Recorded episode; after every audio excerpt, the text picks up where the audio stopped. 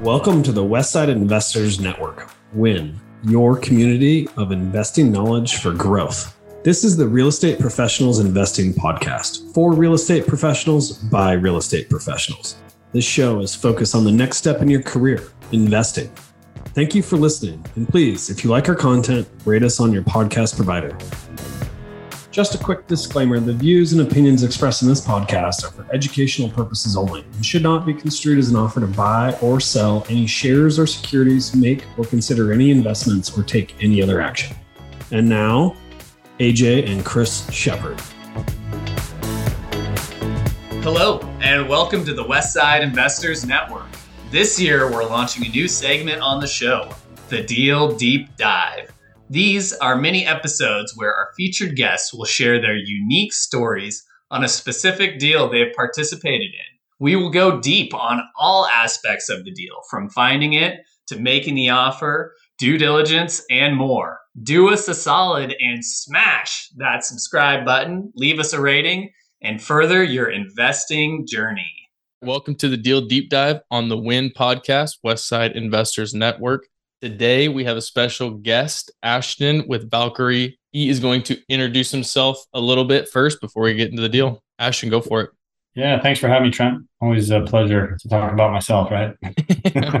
no, no, definitely. Thank you for having me on. Yeah, so I am a 21 year veteran, special operations, got in right before the war started and been doing that ever since. And then around 2018, everything was slowing down. I was looking at getting out, retiring out of the military. And my brother and I decided we didn't want to have to get other jobs, or I didn't want to have to get another job. He didn't want to keep investing in the stock market because it kept going up and down and losing money, gaining money. You know, everybody that knows that. So we started looking at real estate and we bought our first two duplexes in the fall of 2018. We basically made a challenge for ourselves. We get some under contract in the next 90 days, and we did. And we looked failed miserably and we learned a ton and we came out relatively unscathed, even though we made all the mistakes. And yeah, we're like, yeah, let's do it again. So we kept going and we built a team around it, built a whole business, brought both of our wives, they quit their jobs, they're in our business now. So now we're we're spread across. That was in North Carolina, was the first deal in downtown Durham. We still have property in North Carolina. Now we're in Florida, Ohio, Texas, Arizona,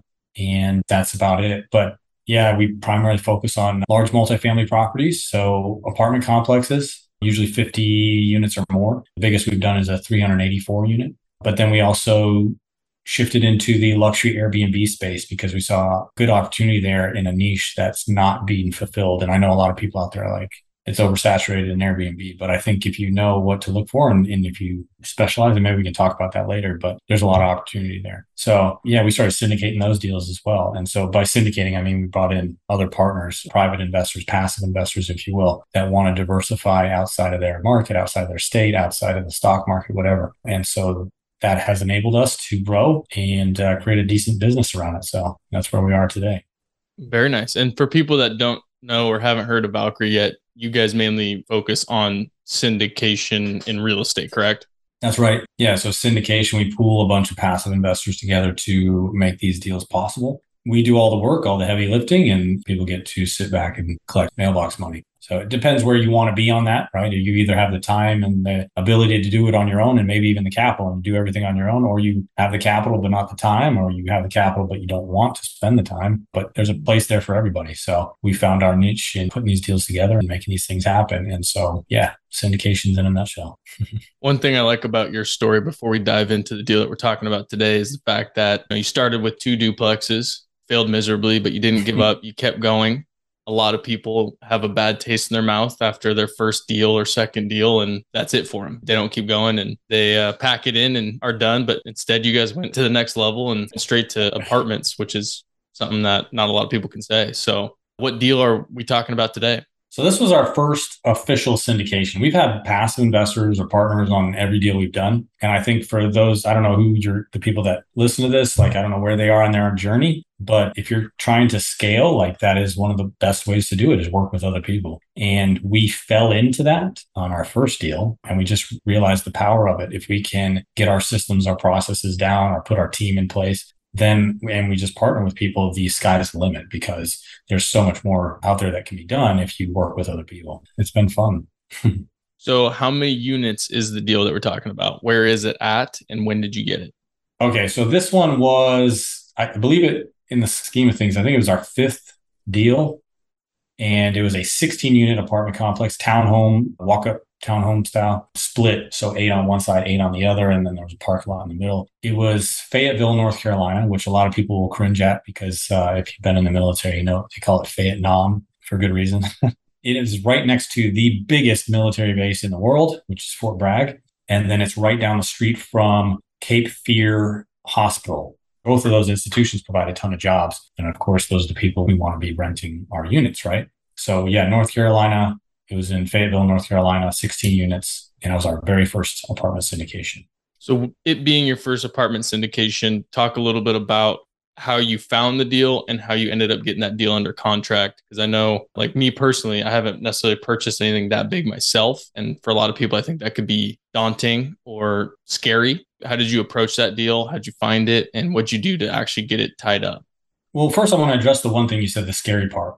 There was a point in our journey where we, so 2018, we got this one under contract in fall of 2019. So almost a full year later. And we'd done five deals at that point and my brother's wife at the time had started handling the books. And she said, and we'd already been kind of thinking this, we like, we want to move into apartments because the loans are better for one. The risk profile is much better. You take a vacancy on a duplex and that's half your profits. You take a vacancy on a hundred unit, that's 1% of your profits, right? If everything's rented. So she literally said this in a meeting. She's like, why are we continuing to do these duplexes when it's the same? Because we had done a 13 unit prior with just mm-hmm. one investor. And what he said, she said, why are we continuing to do these duplexes when it's the same amount of work if we were to do a 13 or bigger? Right. And so for us, the rationale just made sense. There was no fear at that point. We were like, yeah, that makes sense. I mean, it's just 13 units, and then we just focus on that. Maybe we get two contractors, uh, groups of contractors to work on it instead of just one.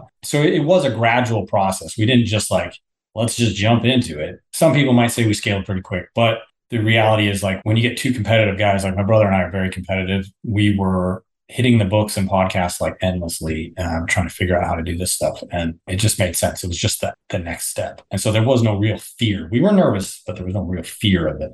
So that's what I would recommend. Get educated if you're facing that. And then your next part of your question was how did we find it? How did we get it under contract? So one of the things that my brother Christopher and I both did endlessly was networking. And we had very big mouths and we would talk about everything we're doing and trying to do. And we were very clear from the start, like what we wanted to achieve. And so whenever somebody met us, they knew right off the bat, like these guys want to do this. They want to get this many units under contract. They want to have this many assets under management. They want to have this much cash flow. Like they knew we had our 60 second pitch down and we would tell everybody and for two reasons. One to find deals but then also to bring in other investors obviously. And because we were networking and talking about everything we were doing so much a friend of mine he was the real estate agent on our 13 unit. He said you guys want to do something a little bit bigger? And he started kicking us deals. And we started underwriting these deals. At the time we were using Michael Blank's syndicated deal analyzer. I don't know if you're familiar with that. We were using that which is still it's a great tool. We still use it. And we were using that and we had found a really great mortgage broker and we would take our deals to the mortgage broker and he was a really good dude. He would just, he would look at it and be like, I wouldn't invest in that.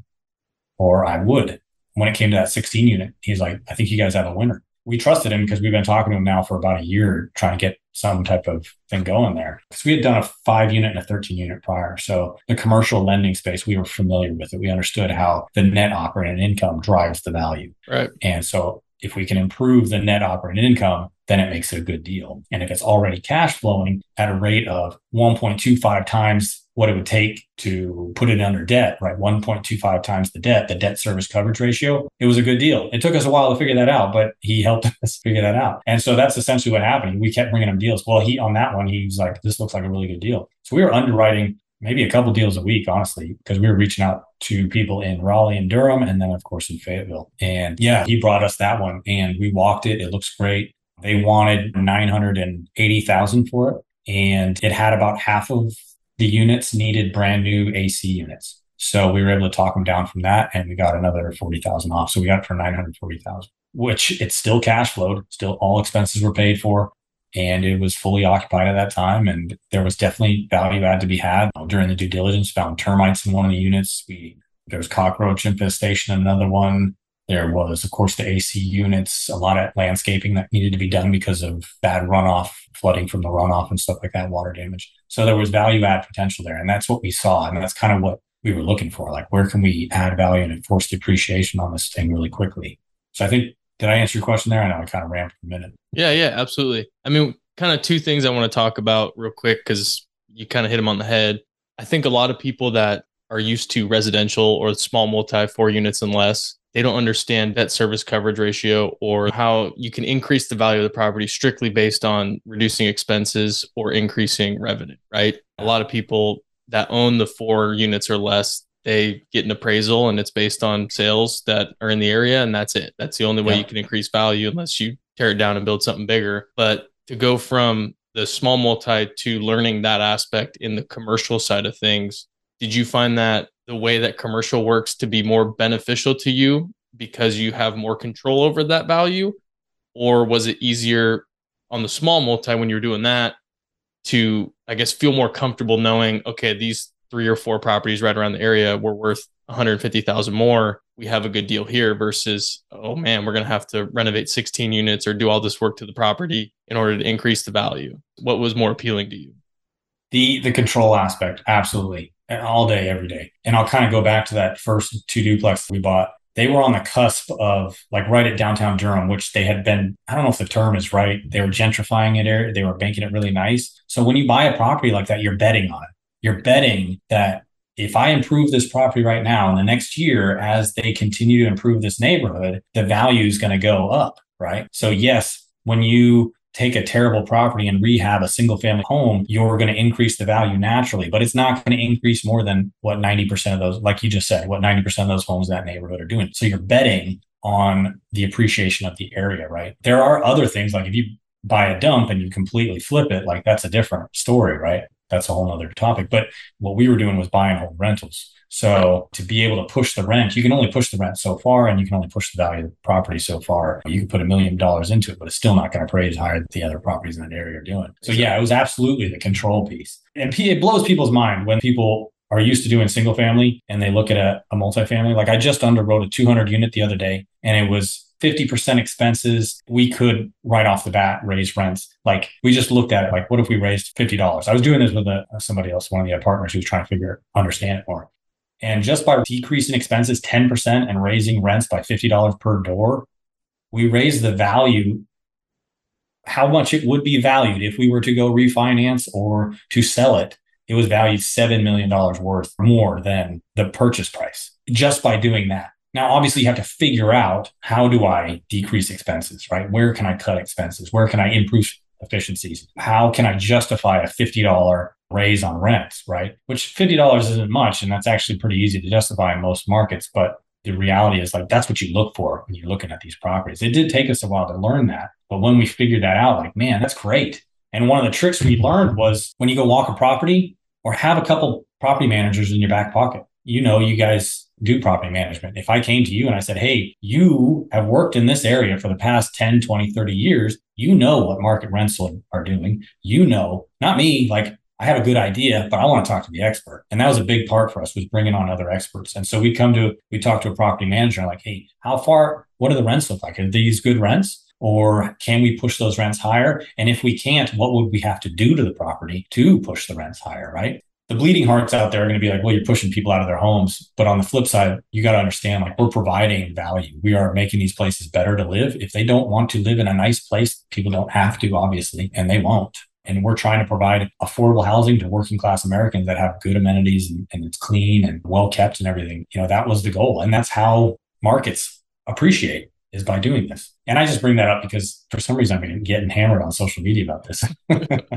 Yeah. So it was definitely the control piece. I love how quickly you can do that, improve a property because it's valued like a business. And now here's a word from our sponsor. Get things done while you're on the move. Learn more about working with a virtual assistant through offsite professionals. It's a great way to get all the things done that you need to get done. Have freedom in your time and streamline your life by automating your business. Stop spending time on the tasks that you can delegate and start spending more time on your superpower. Call us today at 503 446 3177 or visit our website at offsiteprofessionals.com. Well, and that the other thing that you just mentioned too is by increasing rent $50 on 300 units, it's a drastic increase in value. Whereas you do that on a four unit and you get an Yeah. extra 200 bucks a month. So it doesn't really move the needle like it would on a commercial property. Going back to that 16 unit, I know you talked about the due diligence where you found some issues. When you do those inspections, and I know you probably underwrite the deal prior to going and walking the property and everything like that. How much do you have to adjust your capital improvement project, your capital improvement plan after seeing something like termites and new AC units and all that stuff? Or did you kind of have that in your underwriting prior to actually getting on site? We did have it in our underwriting, and I'm actually pulling it up right now. I think we had, I want to say it was like 5,000 per unit underwritten, and I think we did end up having to increase it. But luckily, we were big on Joe Fairless's book at the time, and I still think he has some great tips and tricks in there. And one of the things he said, and it stuck with me ever since, was always buy for cash flow, always get long term, low interest rate mortgages, and always have cash reserves. And so we had cash reserves on hand. We had, I think it was like 25,000 on hand to cover us in case anything else came up, right? Which is mm-hmm. not huge. It's not huge. The cash reserves we have nowadays for these 200, 300 units is a lot more. The 25,000 is not going to cover it, unfortunately. but yeah, so at the time, like that was, and it's your first deal. And so you're kind of like hesitant to dip into it. And so we did have to increase the CapEx, the allow, allowable capital expenditures within the first year because at some point obviously you're going to take a loss if, if you do too much right so you want to stagger that or you want to stagger how many units you turn at a time especially on a 16 unit the bigger the deal like it's a little bit easier to turn 10 20 units at a time but you got to figure out what your break even is too right? So how many units can be vacant and we're still cash flowing and how many units can be vacant and we're just breaking even? And then what does that look like for us and our investors? You know how long will that take and are we willing to go through that or should we stagger it out even longer? That was a big learning curve for us was just figuring out how to stagger the rehab so that it continued to cash flow pay our investors pay you know of course cover all expenses all that. But yeah we did end up dipping into our capex reserves And since you have your underwriting pulled up or you just looking at it, do you use kind of a standard criteria when you're underwriting 50% expense ratio and maybe like a 20% under market rent? Or how conservative are you when it comes to underwriting? we do look at again we consult with the property managers. We really think they're one of the best assets you can have in your back pocket. What is a good vacancy rate in that area right and something else we learned is like a lot of institutions won't loan if they're less than especially during covid this was a huge thing for us was they wouldn't lend on properties that were less than 92% occupied. So that was something you have to deal with. But finding out you know what makes sense in that area from the property management side.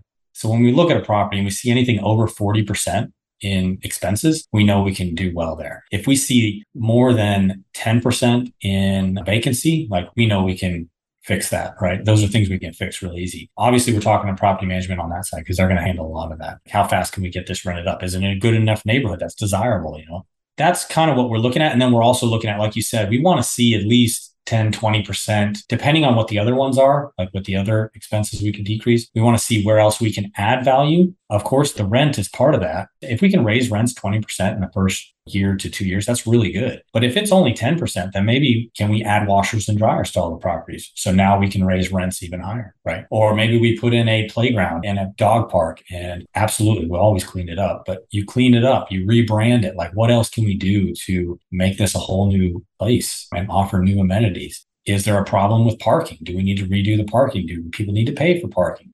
The gym, the 384 unit we did, we put in a whole new gym and it just made sense. It was a C class property and no C or B class properties had nice gyms like that. And so that's a huge amenity, you know, to workforce housing to have their own free gym at a place they're willing to pay $100 more a month for that. Yeah. So those are the things we look at. When we started out, there was a standard. Yes, we want 20% below market rent. We want 50% expenses because we know we can decrease those and we want occupancy rates fairly stable at that time. But as you get better at it, you see where you can improve those. And so a lot of times you find those, I'm not going to call them diamonds in the rough, but ones that people overlook just because they're not that standard. There's so many gurus out there teaching like it has to be this, this, and this, which is great for beginning. But if you figure that out, like, and you can add value and decrease expenses a bunch of different places.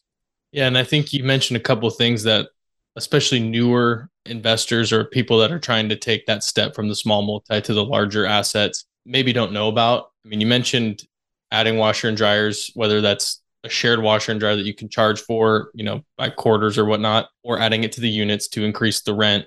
We also touched on adding a playground, a dog park, other amenities that you know you're not going to be able to charge someone to go to a playground, but it's going to increase the rent and people are going to be willing to pay more because it has those additional amenities, which I think a lot of people overlook, especially yeah. when they're first beginning. So for this 16 unit, it was your first syndication deal. How did you get investors to believe in you and your product and your service? And how did they believe that they were going to make money with valkere? That is the age old question because that question comes up i don't care if you've done one deal to 100 deals. How are you going to convince somebody of the value of your investment that it's worth enough for them to give you their money right? People have to know like and trust you and they have to understand what you're doing because the confused mind says no. And I can't remember who said that, but it's absolutely true. When people are confused, they don't understand, they're going to say no every time. I don't know the percentage, but it's really small amount of people in America that invest in real estate, whether by themselves or through other people like us. Typically, it's educated, wealthier people that do it. And you know that makes sense uh, because the offerings are structured that way. But yeah, so how do you get people to know, like, and trust you?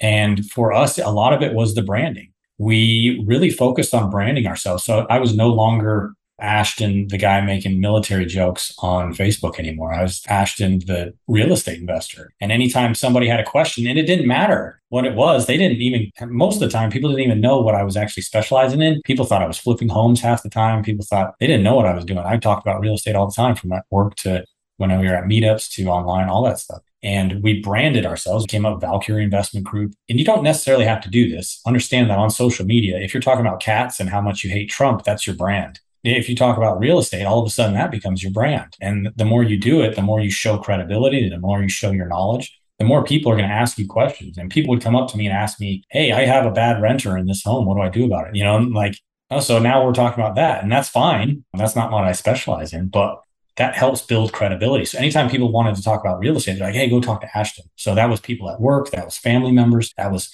friends of family, you know, all that. So that's essentially what happened. And I'll tell you, we read a couple books. We read Hunter Thompson's book on raising capital for real estate. And then we also read uh, Matt Faircloth's book on raising capital. And like, if you're looking at getting into this on how to raise capital and everything, they're great starting points. Another one is building your story brand. Like I said, I read a lot. So I have a ton of books to choose from. But building your story brand is really good on building your brand that people know, like, and trust. But we took all those three books, and I'll give you a quick one. Was like we made four lists right off the bat. We made a list of family, of friends, coworkers, and then friends of friends or friends of coworkers, extended network, right? And then we went down that list and we said, all right, who of all these people in our network have retirement funds, have equity in their home, have cash value in their life insurance policies, have cash, obviously, that's the first one, or have even liquid investments in stock market. And we put check marks next to all those guys' names. And then we essentially reach out to them, not asking for money, because when somebody asks for your money, the first thing you're going to say is no, or what's it about, you know, unless they already trust you. But just to talk about what we're doing. And a lot of times we would just say, Do you know of anybody that would be interested in making a 15 to 20% return over a five year hold? And believe it or not, that beats the stock market every day of the week. And people start to think about that. And so I never put the pressure on people. I never said, Hey, do you want to invest in our deal? I said, Do you know people? And a lot of times people be like, Well, I do know people. And actually, I am one of those people. And so that's how it started. And I talk a lot. So to cut it down is we built our brand. We were very focused about who we are and what we're doing. And then we made lists and we reached out to those people. And now we do a lot of different marketing on social media, providing free education, meetups, blogs, all that stuff. And it continues. We're still building that brand. We're still helping people know, like, and trust us. We have to get in front of people and we have to show them the process. And so they're not confused. We're investing in real estate is easier than it has ever been before they created the 401k so that people can invest in stock market. But now you can just go on like there's all these apps you can just invest in stock market. Well, you can do that in real estate now too. There's apps like Syndication Pro and InvestNext. And so they've made it very easy. And so for us, it was just about connecting those dots. How many investors did you have in that first deal? Oh, I think that was about 25. Okay. Uh, I'm saying that off the top of my head. I think it was around there though. Very nice. Last question I have, unless you have other things you want to talk about this specific deal when it came to the financing aspect, because I know mm-hmm. that can be a daunting task for first time investors. Yes. I know you said you have a good relationship with a mortgage banker, mortgage broker. How many people did you have to talk to in order to actually obtain financing for this first syndication? And what kind of financing did you get, if you remember? Yeah, I can pull up the financing. I think I'll take a look at that real quick. Again, it was relationship based with this gentleman. He, I can't even remember the bank he worked for, but it was a recourse loan, which, you know, if it's over a million, you can get a non recourse loan, which is optimal. You kind of want that because then you don't stand to lose everything if something goes south, right? But it was a recourse loan. You know, we were committed to making this work. So we had a 75% loan to value purchase loan, 20 year amortization at a 4.25% interest rate. And we were looking at refinancing. We actually didn't end up refinancing. I will add this at the end because we went full cycle with that deal. We were going to refinance at 75% loan to value and get at least 62% of investor capital back. That was the plan. Now, we got this under contract in the fall of 2019. We closed January of 2020. And if my memory serves me, COVID hit March or April, May, something like that, right? And that's when we I don't know, for lack of a better term, shit a brick. Yeah. Because we got really worried.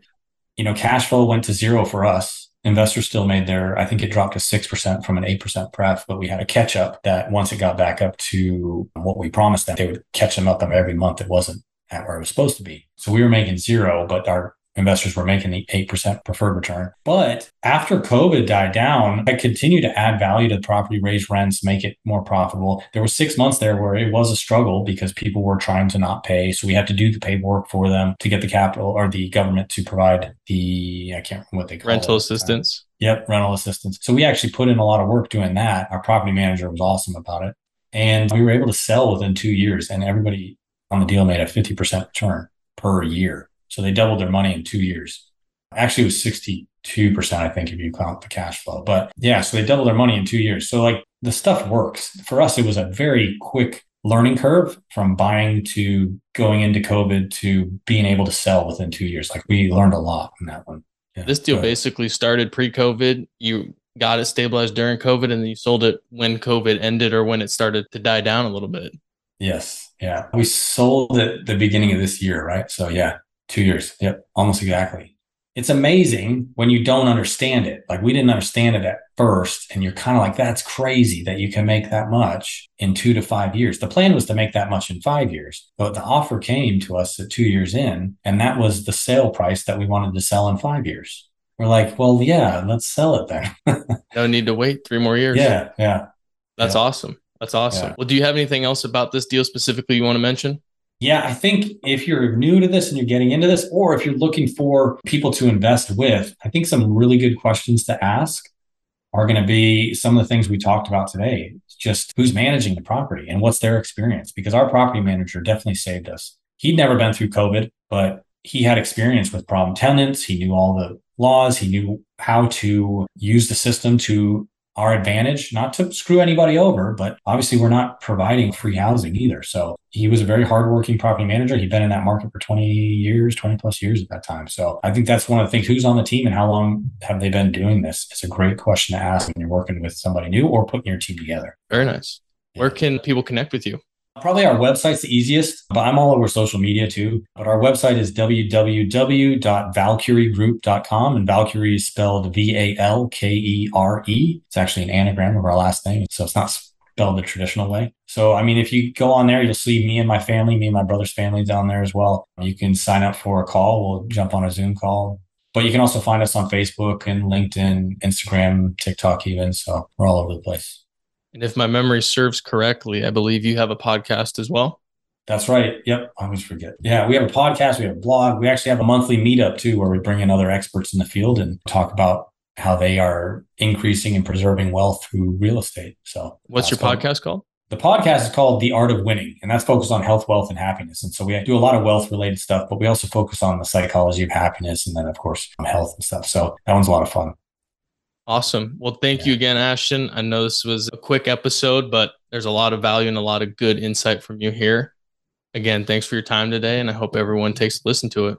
Thanks so much for having me, Trent. I appreciate it. It's definitely a pleasure. Thank you for listening to this episode of the Real Estate Professionals Investing Podcast on Win, your community of investing knowledge for growth. We hope that this episode has increased your knowledge and added value to your path to freedom. If you would, please take a second to rate us so that we can get more great investors to interview. If you or someone that you know wants to be on, please visit westsideinvestors.com and fill out our form to be on the show. Thank you again and enjoy your day.